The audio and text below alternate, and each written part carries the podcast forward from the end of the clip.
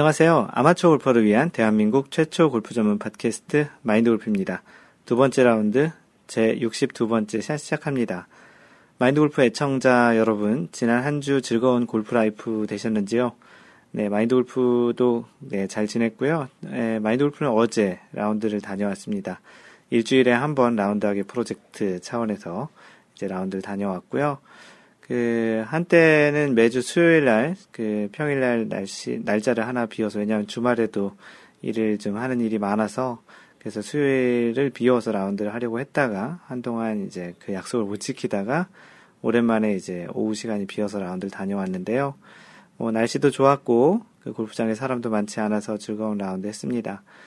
그 미국 골프장인 마인드 골프가 그 프로젝트로 참여했던 컨설팅하는 회사의 프로젝트로 참여했던 그 골프 다이어리라는 앱 통해서 그 공개를 해서 라운드를 할 수 있는데 어, 미국은 아직 그 골프장 그 맵이 아직 많지 않아서 마인드 골프가 주로 다니는 몇 군데 골프장만 이제 그 맵이 있습니다. 그래서 어제는 그런 골프장 중에 한 군데를 갔었고요. 네, 그래서 라운드를 공개한다고 카페에서 한 11분 정도가 마인드 골프의 라운드를 그 구경을 하셨습니다. 뭐, 잘 쳤고요. 오랜만에 친것 치고는 잘 쳤습니다. 뭐, 오랜만은 꼭 아니지만, 예, 그래도 뭐, 최근 들어서 뭐, 괜찮은 샷감 중에 하루였고요. 뭐, 플러스 one 치고 왔습니다. 버디 3개 하고, 보기 4개 해서 이제 플러스 one 치고요. 최근 들어서 이제 아이언 스윙, 그리고 전반적인 스윙을 좀 바꾸고 있는데, 어, 이제 조만간 이게 좀 그게 그 조금 자리를 잡아가고 있는 상태고 조만간 다시 이제 안정적인 low 싱글 대열로 다시 올까 합니다. 네, 골프계 소식을 전해드리면 지난주에 PGA에서는 그 페덱스 세인트 주드 클래식이라고 있었습니다. 우리가 보통 페덱스 컵 포인트 레이스라고도 그 많이 들리는데요. 이 대회는 그냥 페덱스에서 스폰한 페덱스 세인트 주드 클래식이었고요. 벤 크레인이라는 선수가 오랜만에 우승을 했습니다. 그 벤 크레인은 이번 우승으로 세계 랭킹을 166계단씩이나 상승해서 101위까지 올라왔네요. 한 번 우승이 약간 좀 하위권에서는 굉장히 큰 차이를 만들고 있고요. 그 지난 현재 지금 마인드골프가 팟캐스트 녹음하고 있는 현재 시점이 US 오픈이 지금 시작을 했고요. 그래서 지난주에 그 벤 크레인이 우승한 페덱스 주, 세인트 주드 클래식에는 많은 그 상위권 선수들이 참여를 하지 않았었습니다. 그래서 이제 10위권 내에서도 변동이 거의 없이 이렇게 이제 하위권에 있는 선수가 우승을 했기에 더더욱 변동이 없었고요. 현재 1위는 아담 스캇이 4주째 그 우승을 1위를 예, 유지하고 있고 2위가 헨릭 스탠슨인데 이제 1.34포인트로 조금씩 2위와 1위의 차이가 늘어나고 있습니다. 타이거 우즈는 4위에 지금 있고요. 아직까지도 경기를 출전하지 못하는 관계로 계속 순위는 밀려날 것 같습니다. 그 방금 전에 얘기 드린 대로 이번 주에는 메이저의 두 번째 대회인 지난번 4월에 그 마스터즈 대회가 있었고 두 번째 대회인 그 US 오픈 그 다음 대회는 아마도 디 오픈 소위 얘기하는 브리티시 오픈 대회가 될 것 같고요. 그래서 이 두 번째 메이저 대회를 진행하고 있는데요. 어, 필 미켈슨이 좀 주목을 좀 많이 받고 있습니다. 이 필 미켈슨이 이 대회에서만 유독 2위를 많이 했습니다. 그래서 또 공교롭게도 이 대회를 우승을 하면 커리어 그랜드 슬램을 이루게 되는데 과연 이번 대회에 커리어 그랜드 슬램을 이룰 수 있을지 그리고 또 그러다 보니까 캘러웨이에서도 이와 관련한 이벤트를 그 하고 있는데 만약에 필 미켈슨이 우승을 하면 그 우승 상금과 같은 정도의 금액을 그, 그 이벤트로서 이제 그 돈으로 지금 제시를 해놨는데요. 그 드라이버를 그 시타를 하고 거기에 응모를 하면 그 사람들 중에 이제 선택을 해서 그 우승 상금을 같이 나눠 갖는 그런 이벤트를 하고 있습니다. 그래서 필 미켈슨이 과연 이 대회에서 우승할지도 좀 관전 포인트가 되는 US 오픈입니다. 아무래도 뭐 메이저 대회니까 좀 더 더 많은 볼거리가 있겠고 대체적으로 US 오픈은 그 언더파로 우승을 많이 못해요. 너무나도 좀 어렵게 코스 설계를 해놔서 USGA 그 미국 골프협회에서 직접 그 관리를 하고 오픈을 하는 대회라서 좀 상당히 좀 어렵게 그 그린도 빠르게 해놨기 때문에 선수들이 많이 실수하는 장면도 볼 수 있기 때문에 관전하는 것도 재미가 있을 것 같습니다. 뭐 시간 되시는 분들 US 오픈 꼭 보시고 공교롭게도 오늘 또 2014 브라질 월드컵이 또 개최를 했는데 참 볼거리가 많은 한, 한 주가 될 것 같습니다. 뭐 참고로 조만간 소개를 한 LPGA도 다음 주에 그 US 여자 오픈을 하는데 1, 2주가 굉장히 뭐 스포츠로 볼거리가 많은 한 2주 뭐 당분간이 될 것 같습니다. 네, LPGA에서는 그 박인비가 에, 오랜만에 우승을 했죠. 거의 1년 만입니다. 지난해 US 오픈이 마지막 어, 우승이었던 상태였었죠. 왜냐하면 작년에 US 오픈 다음에 브리티시 오픈만 우승을 하면 그 4대 메이저를 이제 우승하는 그랜드 슬램을 할 뻔 했었죠. 물론 지난해 에비앙 클래식이 그 메이저의 다섯 번째 대회로 참 그 추가가 됐었긴 했지만 그래도 원래 있었던 메이저 대회는 네 개 대회였었기 때문에 그 US 오픈 이후에 그 브리티시 오픈이 우승을 브리티시 오픈을 우승을 하느냐 못 하느냐에 지금 관전 포인트가 있었는데 그 이후로 계속 우승을 못 하다가 그 LPGA에서 박인비가 매뉴라이프 파이낸셜 LPGA 클래식에서 우승을 했습니다. 그 박인비 선수에게도 LPGA 첫 대회, 올해 첫 대회 우승이기도 하지만 한국 선수로서 또 첫 승이기도 합니다. 이 6개월이 되는 시간 동안 한국 선수가 LPGA에서 우승을 못한 것은 아마도 거의 드문 현상이었던 것 같은데요. 이번 계기를 통해서 좀 우승이 좀 잦게, 좀 자주 했었으면, 하, 하게 되면 좋겠습니다.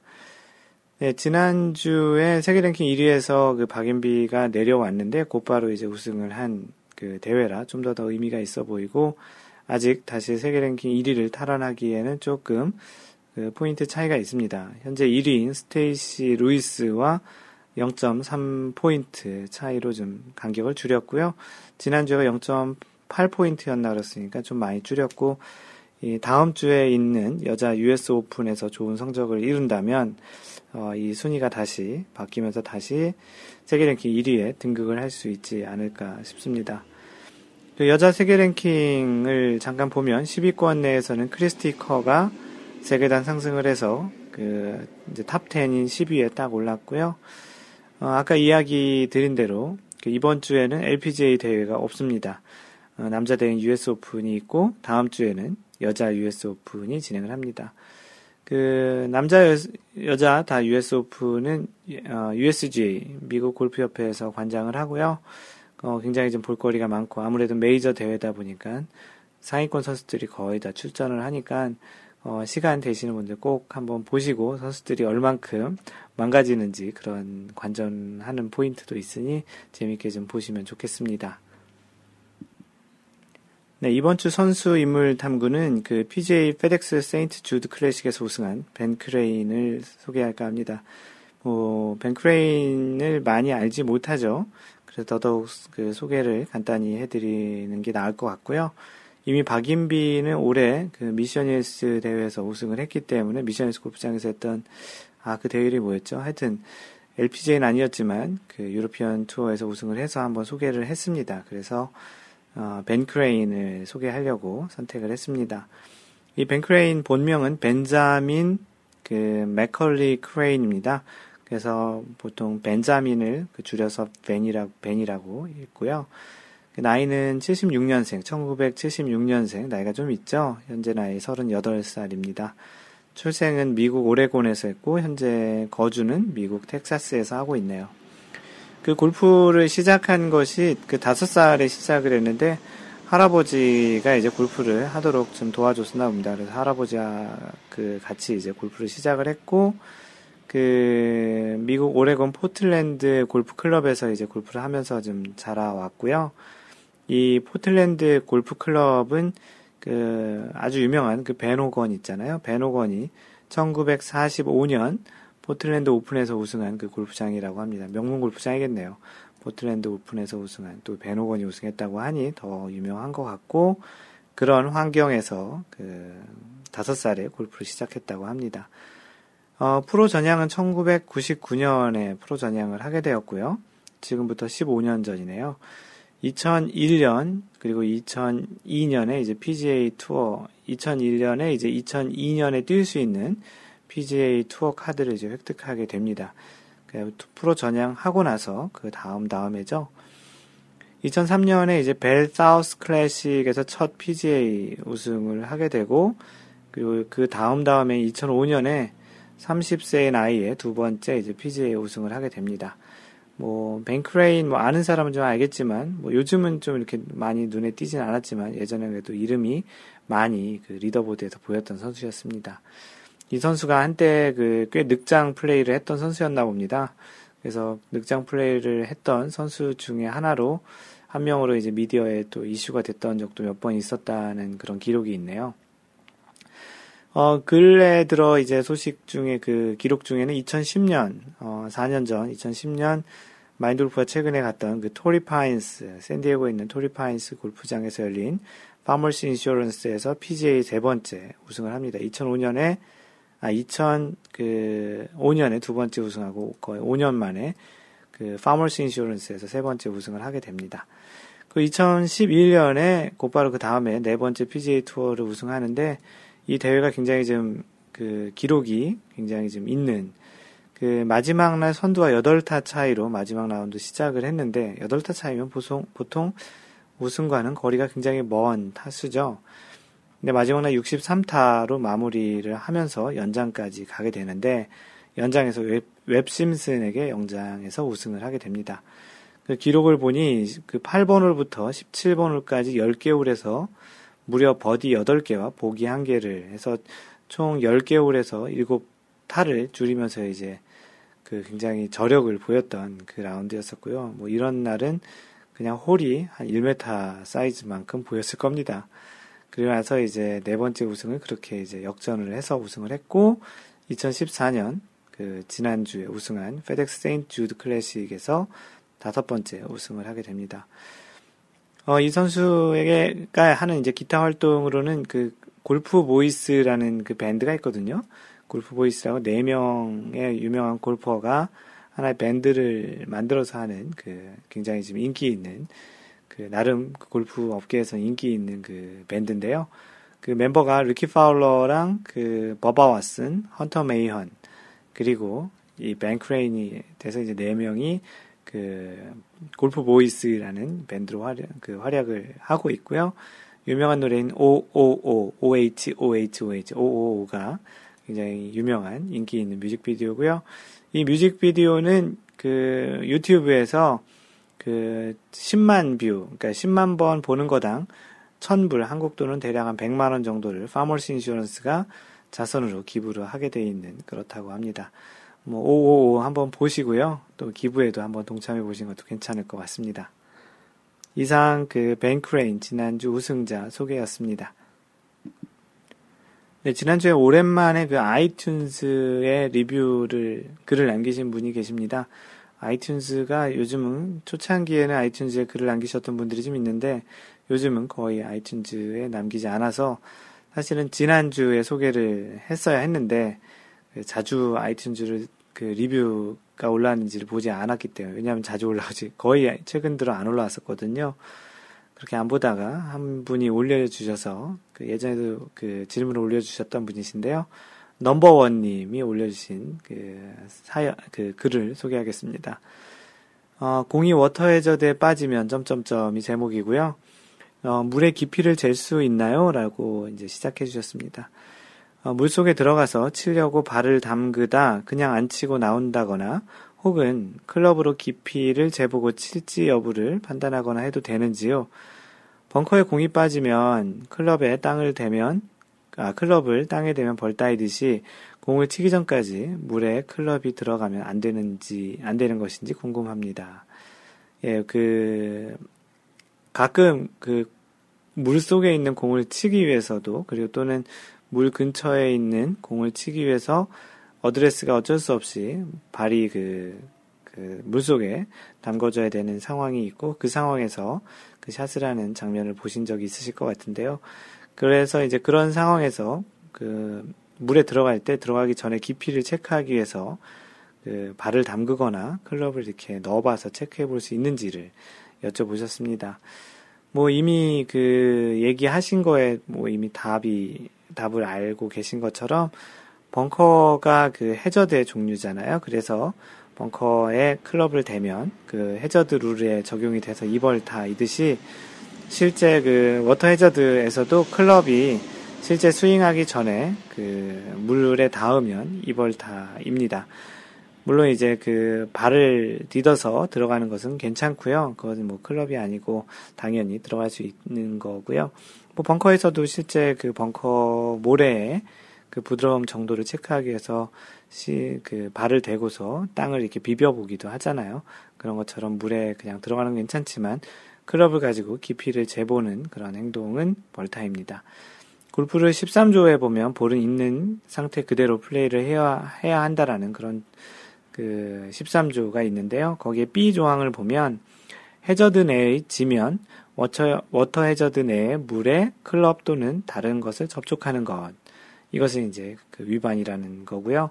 예외 상황이 예외 상황이 있는데요. 그 예외 상황을 소개해 드리면 해저드의 상태를 테스트하거나 볼의 라이를 개선시키기 위한 행동을 하지 않는다면 이라는 조건으로 예외 상황을 그 정의해 놓은 게 있는데요. 첫 번째, 그 넘어져서 또는 넘어지지 않기 위해서 또는 장애물을 제거하거나 거리를 재거나 규칙에 의거 볼을 회수하거나 집어 올리다가 해저드의 지면이나 해저, 워터 해저드 내에 물에 접촉하거나 이런 거는 괜찮다라는 거예요. 또는 또 다른 케이스는 해저드 내에 클럽을 놓는 행위에 벌타가 부과되지 않는다. 이 두 가지 케이스에 대해서는 벌타가 부과되지 않는다는 겁니다. 뭐 쉽게 얘기하면은 뭐 샷을 하거나 또는 뭐 샷하기 전에 어떻게 넘어져서 일부러 넘어진 건 아니겠죠. 넘어지거나 넘어지지 않기 위해서 뭐 장애물을 제, 어, 이렇게 뭔가 클럽으로 이렇게 뭔가 집었거나 이제 그런 거는 이제 괜찮다라는 겁니다. 그러니까 일부러 뭔가 해저드 상태를 테스트하거나 어떠한 상황을 개선하기 위해서 하는 행동이 아니라면 그런 것은 일부 용납을 한다라는 이야기입니다. 네, 넘버원님 충분히 답이 됐는지 모르겠습니다. 글 남겨주셔서 고맙습니다. 네, 다음으로 블로그 방명록에 글 남겨주신 분이신데요. 송준우님, 안녕하세요. 골, 골프 갓 입문한 초보인데 마인드 골프님 강의로 많이 배우고 있습니다. 네, 요즘은 그 마인드 골프의 그 동영상 강의인 Why 골프 에티켓 골프 통해서 그 마인드 골프를 찾아오시는 분들이 좀 계신 것 같습니다. 다름이 아니라 내년 인천에서 Presidents Cup이 열리는데 참관을 하려면 어떤 경로로 신청해야 하는지 여쭤봐도 될까요? 텔레비전으로 경기를 보면서 저도 꼭 직접 가서 경기를 보고 싶다는 생각을 했었는데 한국에서 큰 대회가 열린다 하니 비용이 좀 들더라도 꼭 직접, 직접 가서 꼭 경기를 보고 싶네요. 프레젠트컵 홈페이지에서도 해당 내용 찾기가 어려워서 마인드 골프님께 여쭤봅니다. 항상 좋은 글 감사합니다.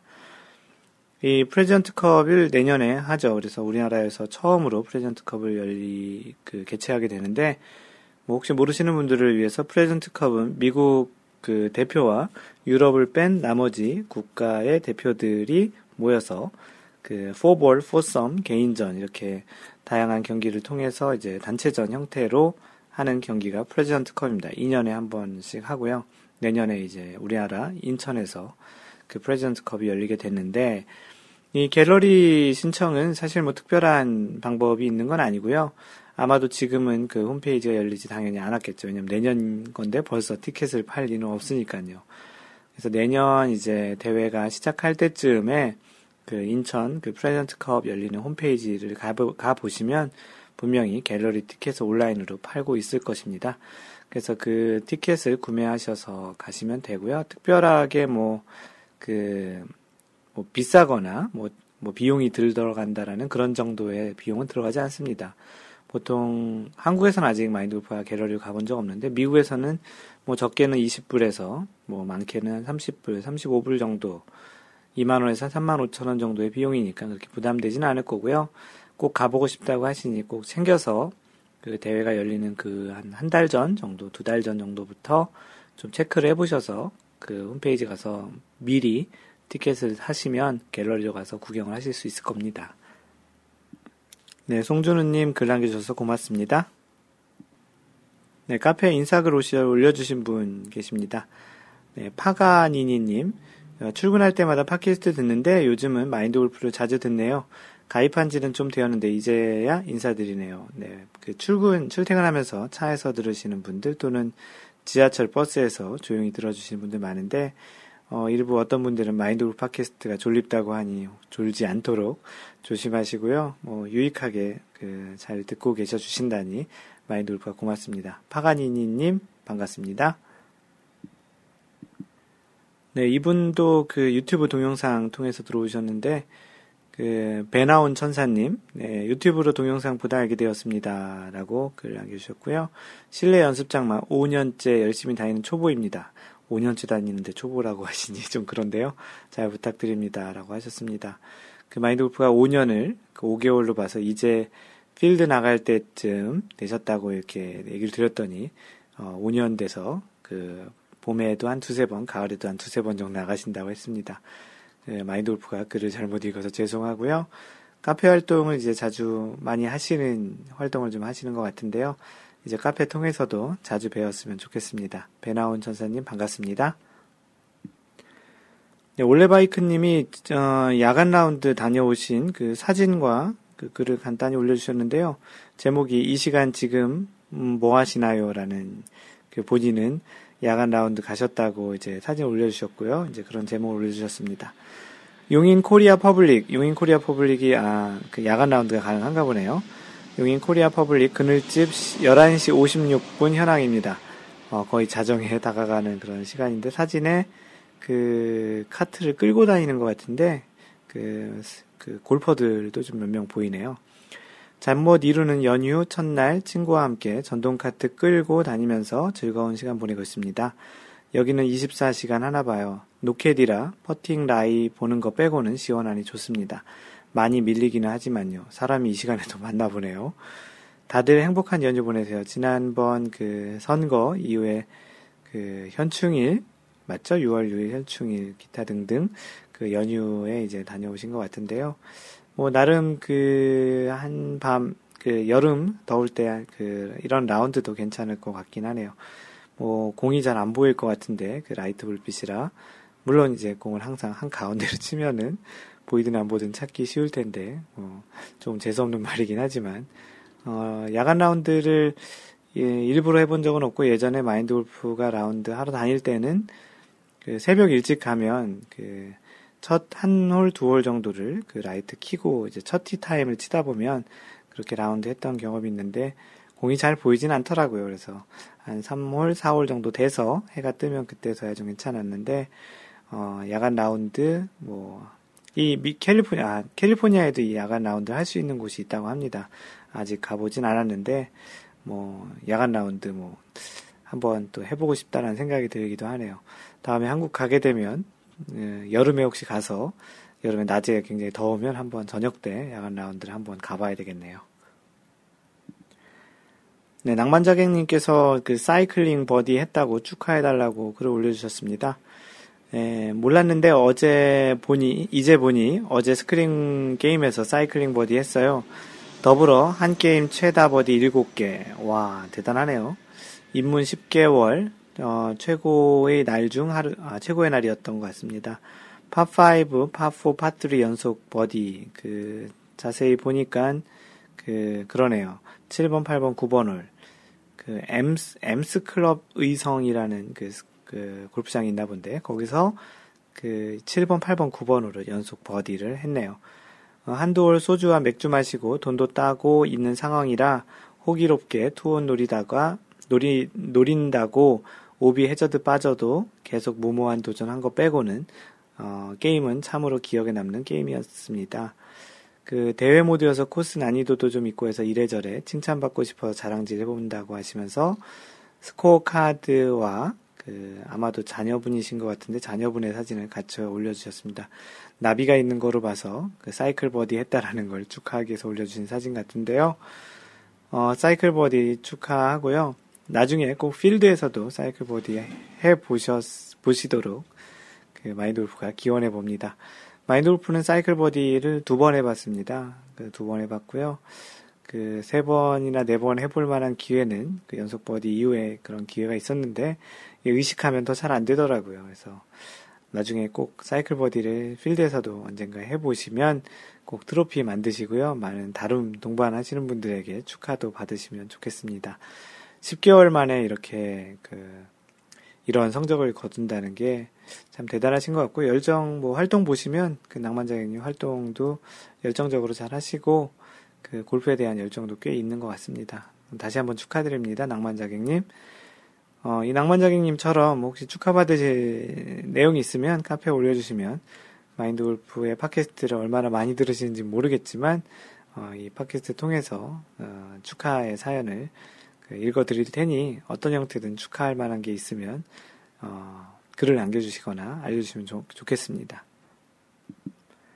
네, 해피존 K님은 레이크 힐스 순천, 어, 저 아랫지방에 있는 순천이죠. 순천에 다녀온 라운드 후기를 올려주셨고요. 그, 라운드 끝나고 나서 먹은 밥상 사진을, 어, 거나하게 이렇게 찍어서 올려주셨는데, 마인드골프가 오늘 조금 녹음이 늦어서 지금 저녁 시간 7시 반 정도 되는데, 굉장히 지금 배고픈 시간이거든요.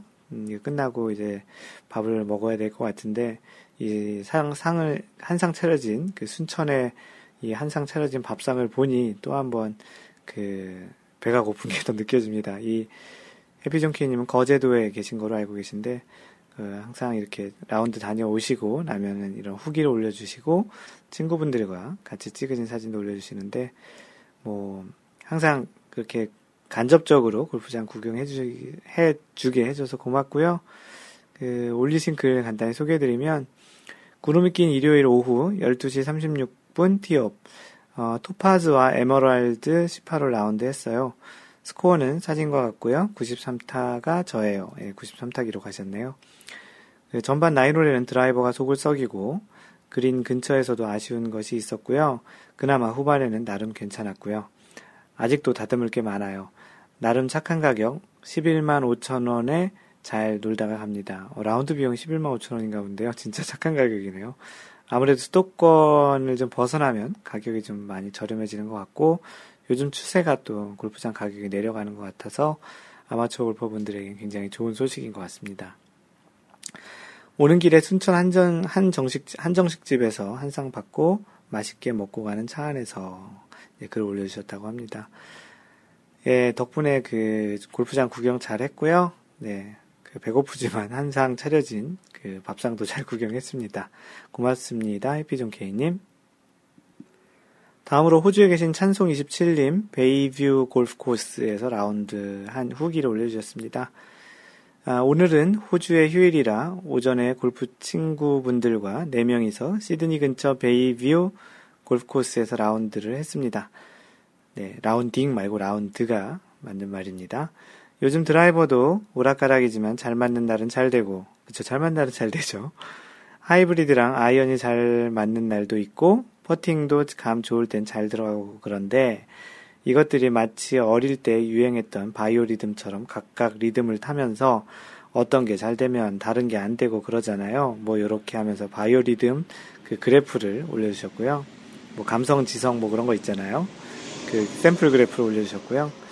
어, 오늘 전반에 솔, 슬슬 몸 좀 풀리다가 후반 9에선 티샷, second shot, short game, 퍼팅에서 왠지 실수가 많이 안 나오네 라고 생각이 들더니 후반 라운드 후에 맥주 한 잔 하면서 보더, 보니 seven over 후반전에만 후반에만 seven over 쳤네요. 오, 보기 플레이보다도 작게 치신 거네요. 역시 골프는 잃지 않는 게임이라고 알려주신 마골님과 제 골프 라이프의 동반 플레이어이신 회원님들과 후반 nine hole seven over 기념을, 아, 기쁨을 나누고 싶습니다. 예, 마인드 골프가 그 타수가 높으신 한 90대까지는 그 골프를 따오려고 하지 말고 잃지 않는 게임으로 실수를 줄이는 그런 이야기를 드렸던 것 같은데 그게 좀 잘 적용이 됐었나 봅니다. 축하하고요. 어, 참고로 전반에 25바에서 전반에 25바, 후반에 7개 오바 참 그 천당과 지옥을 왔다 갔다 하는 그 롤러코스터 그 바이오리듬에 있는 그 그래프 같은 그 곡선을 타버렸네요. 제 평소 점수인 20, 30개 내외를 크게 벗어나진 않았네요. 역시 핸디는 어디 가지 않나 봐요. 핸디가 30개면은 102타, 어, 27개 오버했으니 99타로 마감을 했는데요. 어, 하여튼 후반 나인홀, 그, 그것, 그것만으로도 라베겠죠? 예, 축하드리고요. 찬송27님 고맙습니다. 네, 다음은 골프 이거 정말 궁금하다 섹션에 올려주신 질문이십니다. 어, 아이디 구씨 강씨님께서 올려주셨고요. 골프화를 구입 시 사이즈를 어떻게 고려하시나요? 라는 질문이십니다. 골프화를 살 때 어떻게 사이즈를 선택하냐라는 그런 질문이신데요.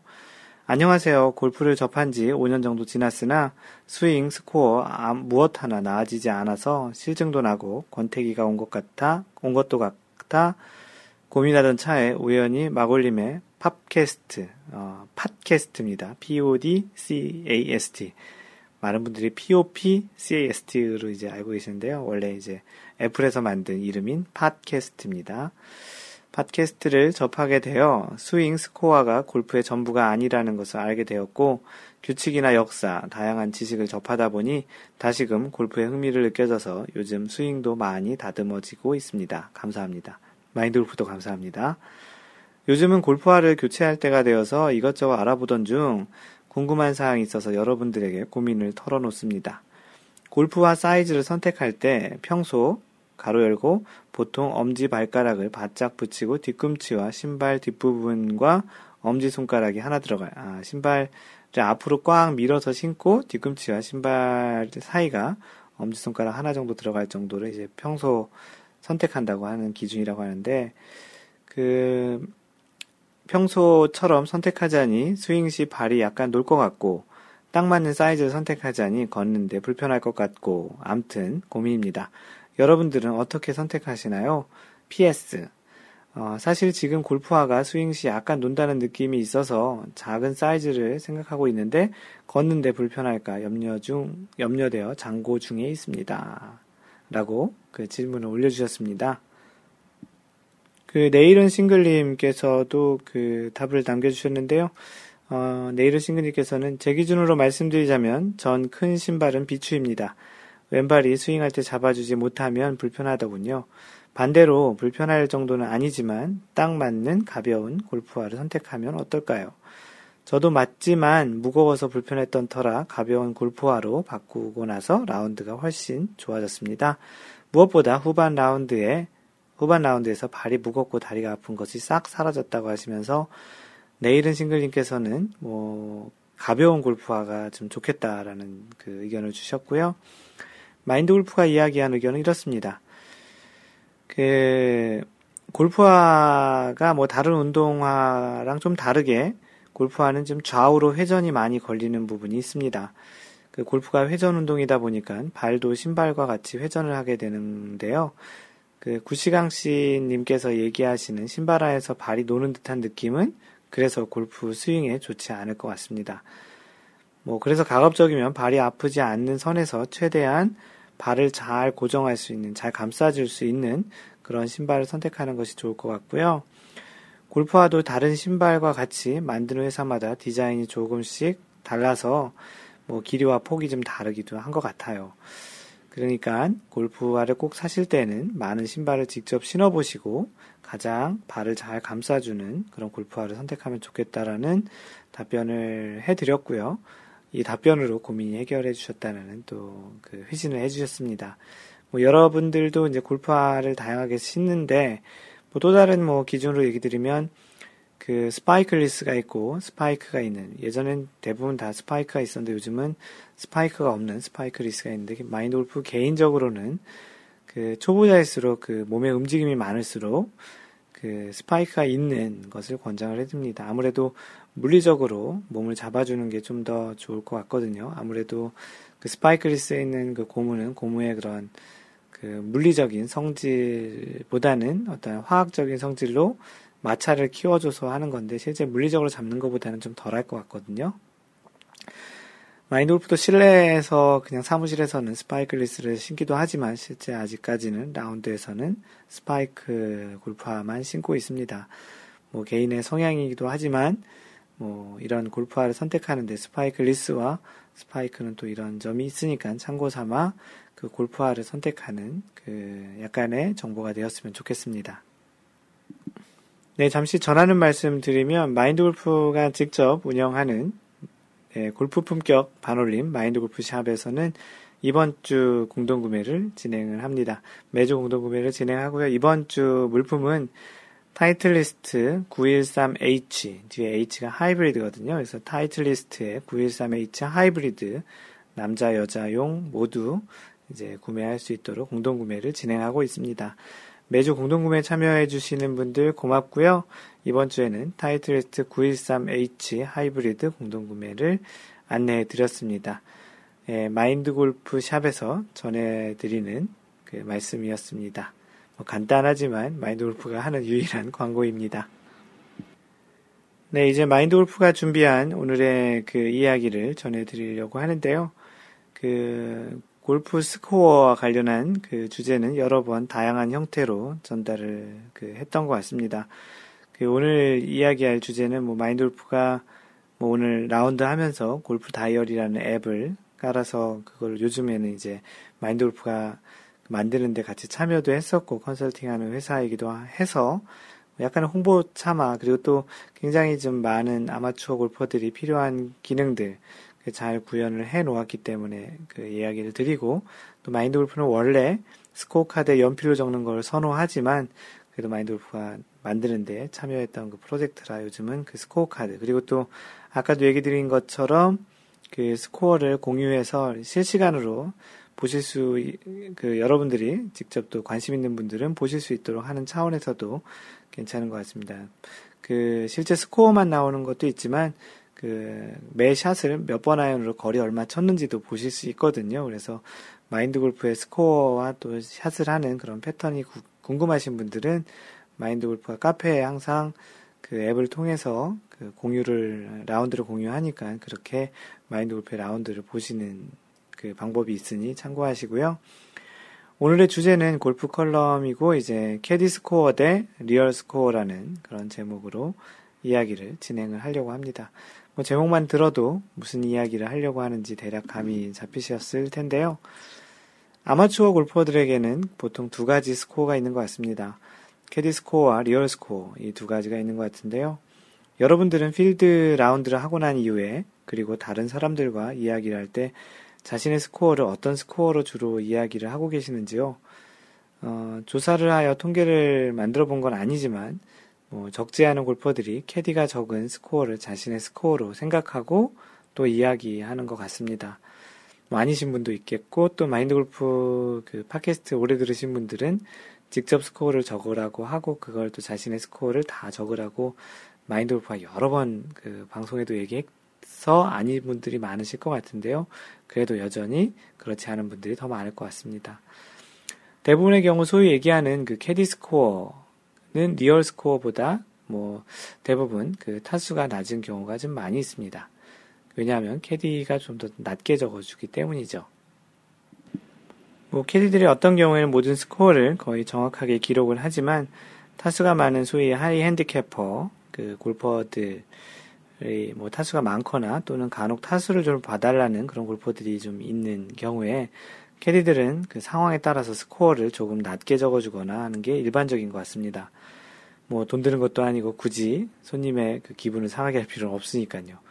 그러다 보니 일반적으로는 캐디가 적은 그 캐디 스코어가 실제 자신이 샷을 한 그 더 리얼한 스코어보다 적게 나오는 게 많고 그래서 보통 그러한 캐디 스코어라는 용어를 사용하고 있는 것 같습니다. 요즘은 덜 그런 것 같지만 예전에는 일본어는 몸이 덜 풀렸으니 뭐 all 보기 처리를 하자라는 의견도 있었는데 뭐 당시 마인드 골프와 같이 마인드 골프와 같이 라운드를 하셨던 분들 중에는 이러한 룰을 international 룰이라고 해서 말도 안 되는 이름을 붙인 적도 있었습니다. 뭐 맨 마지막 18번 홀에는 한 명이 파를 하면 나머지 홀을 다 나머지 사람들도 같이 다 파로 처리해주는 일명 일파만파라는 그런 룰을 이야기하셨던 분들도 있었고요. 뭐 이렇게 특정을 해서 스코어의 결과와 상관없이 타수를 조정해주는 경우도 있고요. 사실 이보다는 샷을 하고 난 이후에 멀리건을 주는 경우가 더 많이 있는 것 같습니다. 보통 티샷, 특히 1번 홀에서만 멀리건을 사용을 많이 하는데 사실 이 또한 원래 룰에는 없는 것이나 뭐 대회가 아닌 라운드이고 뭐 보통 뭐 오랜만에 하는 경우도 많다 보니까 뭐 하나 정도는 봐주자는 측면에서 이런 멀리건을 사용하는 경우가 왕왕 있습니다. 뭐 이러한 멀리건도 한 라운드에 한 번 정도는 괜찮을 수 있지만 어떤 경우에는 그 나이노래 하나 정도씩 사용하시는 분들도 있고 심한 경우에는 정말 수시로 멀리건을 사용하는 골퍼들도 있습니다. 뭐 실제 룰에도 없는 것이고 멀리건은 다른 골퍼들보다 한 번 또는 그 이상 더 쳐야 하는 것이기 때문에 전체 라운드 진행 속도에도 영향을 줄 수 있어서 가급적이면 사용 안 하시는 것이 좋겠고요. 사용을 하더라도 자신이 멀리건을 쓰겠다고 얘기하는 것보다는 동반자 또는 캐디가 해도 좋다라는 얘기를 할 때 사용하는 것이 골프의 에티켓상 좋습니다.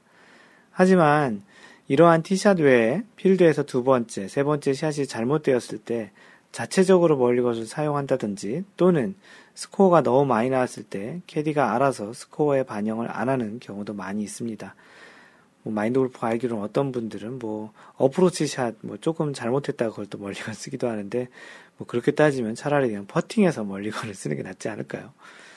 이미 너무 많이 쳤을 때, 뭐 소위 예, 소위 얘기하는 규정 타수의 두 배를 치는 양파를 한 경우에도 이, 이 양파라는 용어도 사실 없죠. quadruple, 뭐 triple, 뭐 quintuple 보기 같은 경우를 한 경우에도 많은 경우 나머지 타수를 계속 치기보다는 더 이상 플레이를 하지 않거나 모든 타수를 다 반영하지 않고 소위 얘기하는 그 양파까지만 스코어를 적는 형태로 진행을 하기도 합니다. 물론 이렇게 하는 이유 중 가장 큰 것 중에 하나가 전체 경기 진행 속도와도 관계가 있을 것 같은데요. 제한된 시간 안에 골프장에 있는 모든 손님들이 라운드를 다 완료하기 위해서는 일반적인 경기 속도인 4시간 30분, 그 한올 기준으로는 15분 정도 되는 시간인데요. 그러한 4시간 30분을 유지하는 것이 좋기 때문이기도 합니다. 일반적으로는 이런 형태의 모든 타수를 다 더하게 되어 캐디가 적는 스코어에 이제 반영이 되긴 하는데요. 캐디 입장에서도 사실 타수를 적게 적거나 많게 적거나 큰 상관이 없기에 손님들이 원하는 형태의 스코어를 적게 되는 경우들이 있습니다. 오랜만에 골프장을 나오게 되는 주말 또는 월중에 한 번 정도씩 골퍼들에게 골프를 치는 골퍼들에게 이 스코어 자체가 일상생활에도 영향을 미치는 중요한 요소이기 때문에 아마도 그런 행동들이 나오는 것 같습니다. 그렇게 이제 캐디 스코어와 자신의 스코어가 차이가 있더라도 많은 경우 캐디가 적은 적어 놓은 스코어를 자신의 스코어로 이야기하는 경우들이 많은 것 같고요. 마인드 골프는 기본적으로 내기를 하지 않지만 한국에 있을 때에는 거의 모든 라운드를 내기했던 것 같습니다. 내기를 할 때 서로의 핸디를 보통 이, 미리 이야기하는데 마인드 골프는 골프 처음 배우는 시절부터 첫 데뷔 라운드를 해주신 형님이 그 카운트를 다 하는 형태, 소위 얘기하는 unlimited 라운드, unlimited 카운트죠. unlimited 카운트 형태로 가르쳐 주셨기에 가급적 거의 모든 타수를 다 세는 습관이 예, 있었습니다. 당시에는 좀 너무 빡센 게 아닌가 싶기도 했었지만 내기를 할 때는 좀 아주 좋았습니다. 왜냐하면 기본적으로 다른 사람들의 스코어는 캐디 스코어인 경우가 많았기에 라운드를 시작하기 전에 이미 네다섯 타 정도의 타수 차이가 나기 때문이었죠. 덕분에 내기에서 거의 잃어본 적은 별로 없었습니다. 미국에 온 이후에는 그 한 번도 캐디가 있는 라운드를 해본 적은 없었고요. 미국에는 보통 일반 퍼블릭 골프장에서는 그 캐디가 없는데요. 있는 골프장도 있긴 합니다. 하지만 뭐 캐디가 같이 하는 것보다는 혼자 하는 게 더 나아서 그런 라운드를 해보진 않았고요. 그러다 보니 어쩔 수 없이 자신의 스코어를 자신이 직접 적는 그런 습관이 들은 것 같습니다. 스코어를 적다 보니 나름 다른 통계들, 뭐, 페어웨이 안착률, 뭐, 그린 적중률, 퍼팅 수, 뭐, sand save, scrambling, 뭐, 이런 등등의 그러한 통계들도 세는 습관이 생기기도 했고요. 사람에 따라서는 이러한 행, 그런 형태의 직접 하는 골프가 재미없거나 내가 왜 캐디 없이 불편하게 해야 하나라는 그런 생각이 들기도 하겠지만 마인드 골프는 개인적으로 이런 골프가 또 나름 큰 골프의 또 다른 매력이라고 생각이 듭니다. 간혹 골프는 자신과의 싸움이라고 말하시는 분들도 계시고 마인드 골프가 좋아하는 명언을 한 샘 스니드의 골프는 동반자와 경쟁하는 것이 아니라 파와 경쟁하는 것 그런 측면에서도 자신의 스코어를 자신이 기록하고 관리하는 것은 좋은 습관임에 틀림이 없는 것 같습니다.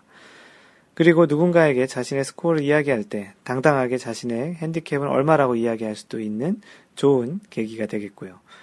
간혹 내기를 할 때 핸디캡을 얘기하는데 주저하거나 하는 생각을 해보신 경우들이 많은 분들도 있을 것 같은데요.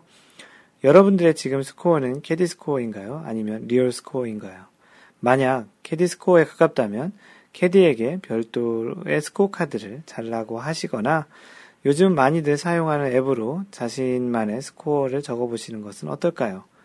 특별히 내기를 하거나 그렇지 않는다면 아예 캐디에게 자신의 스코어는 적지 말라고 하는 것도 괜찮을 것 같습니다. 하지만 타수가 너무 많아서 스코어조차 셀 수 없다면 캐디의 도움을 받는 수도 있겠지만 이 또한 캐디에게 스코어를 물어보는 도, 물어보는 도움을 받고 직접 적는 습관은 어떨까요? 그러니까 캐디에게 스코어를 물어보기만 하고 적는 것은 직접 적는 그런 습관을 이야기하는 겁니다. 혼자서 다 적을 수 없다면 적을 수 있는 홀부터 적어 보셔서 하나씩 그렇게 채우다 보면 18홀을 다 채우실 수 있을 것이고요. 다음 라운드부터 한번 직접 자신이 적은 진정한 real 스코어를 한번 적어 보시는 건 어떨까요? 캐디 스코어와 얼마가 차이가 나는지도 한번 보시는 것도 좋을 것 같고요.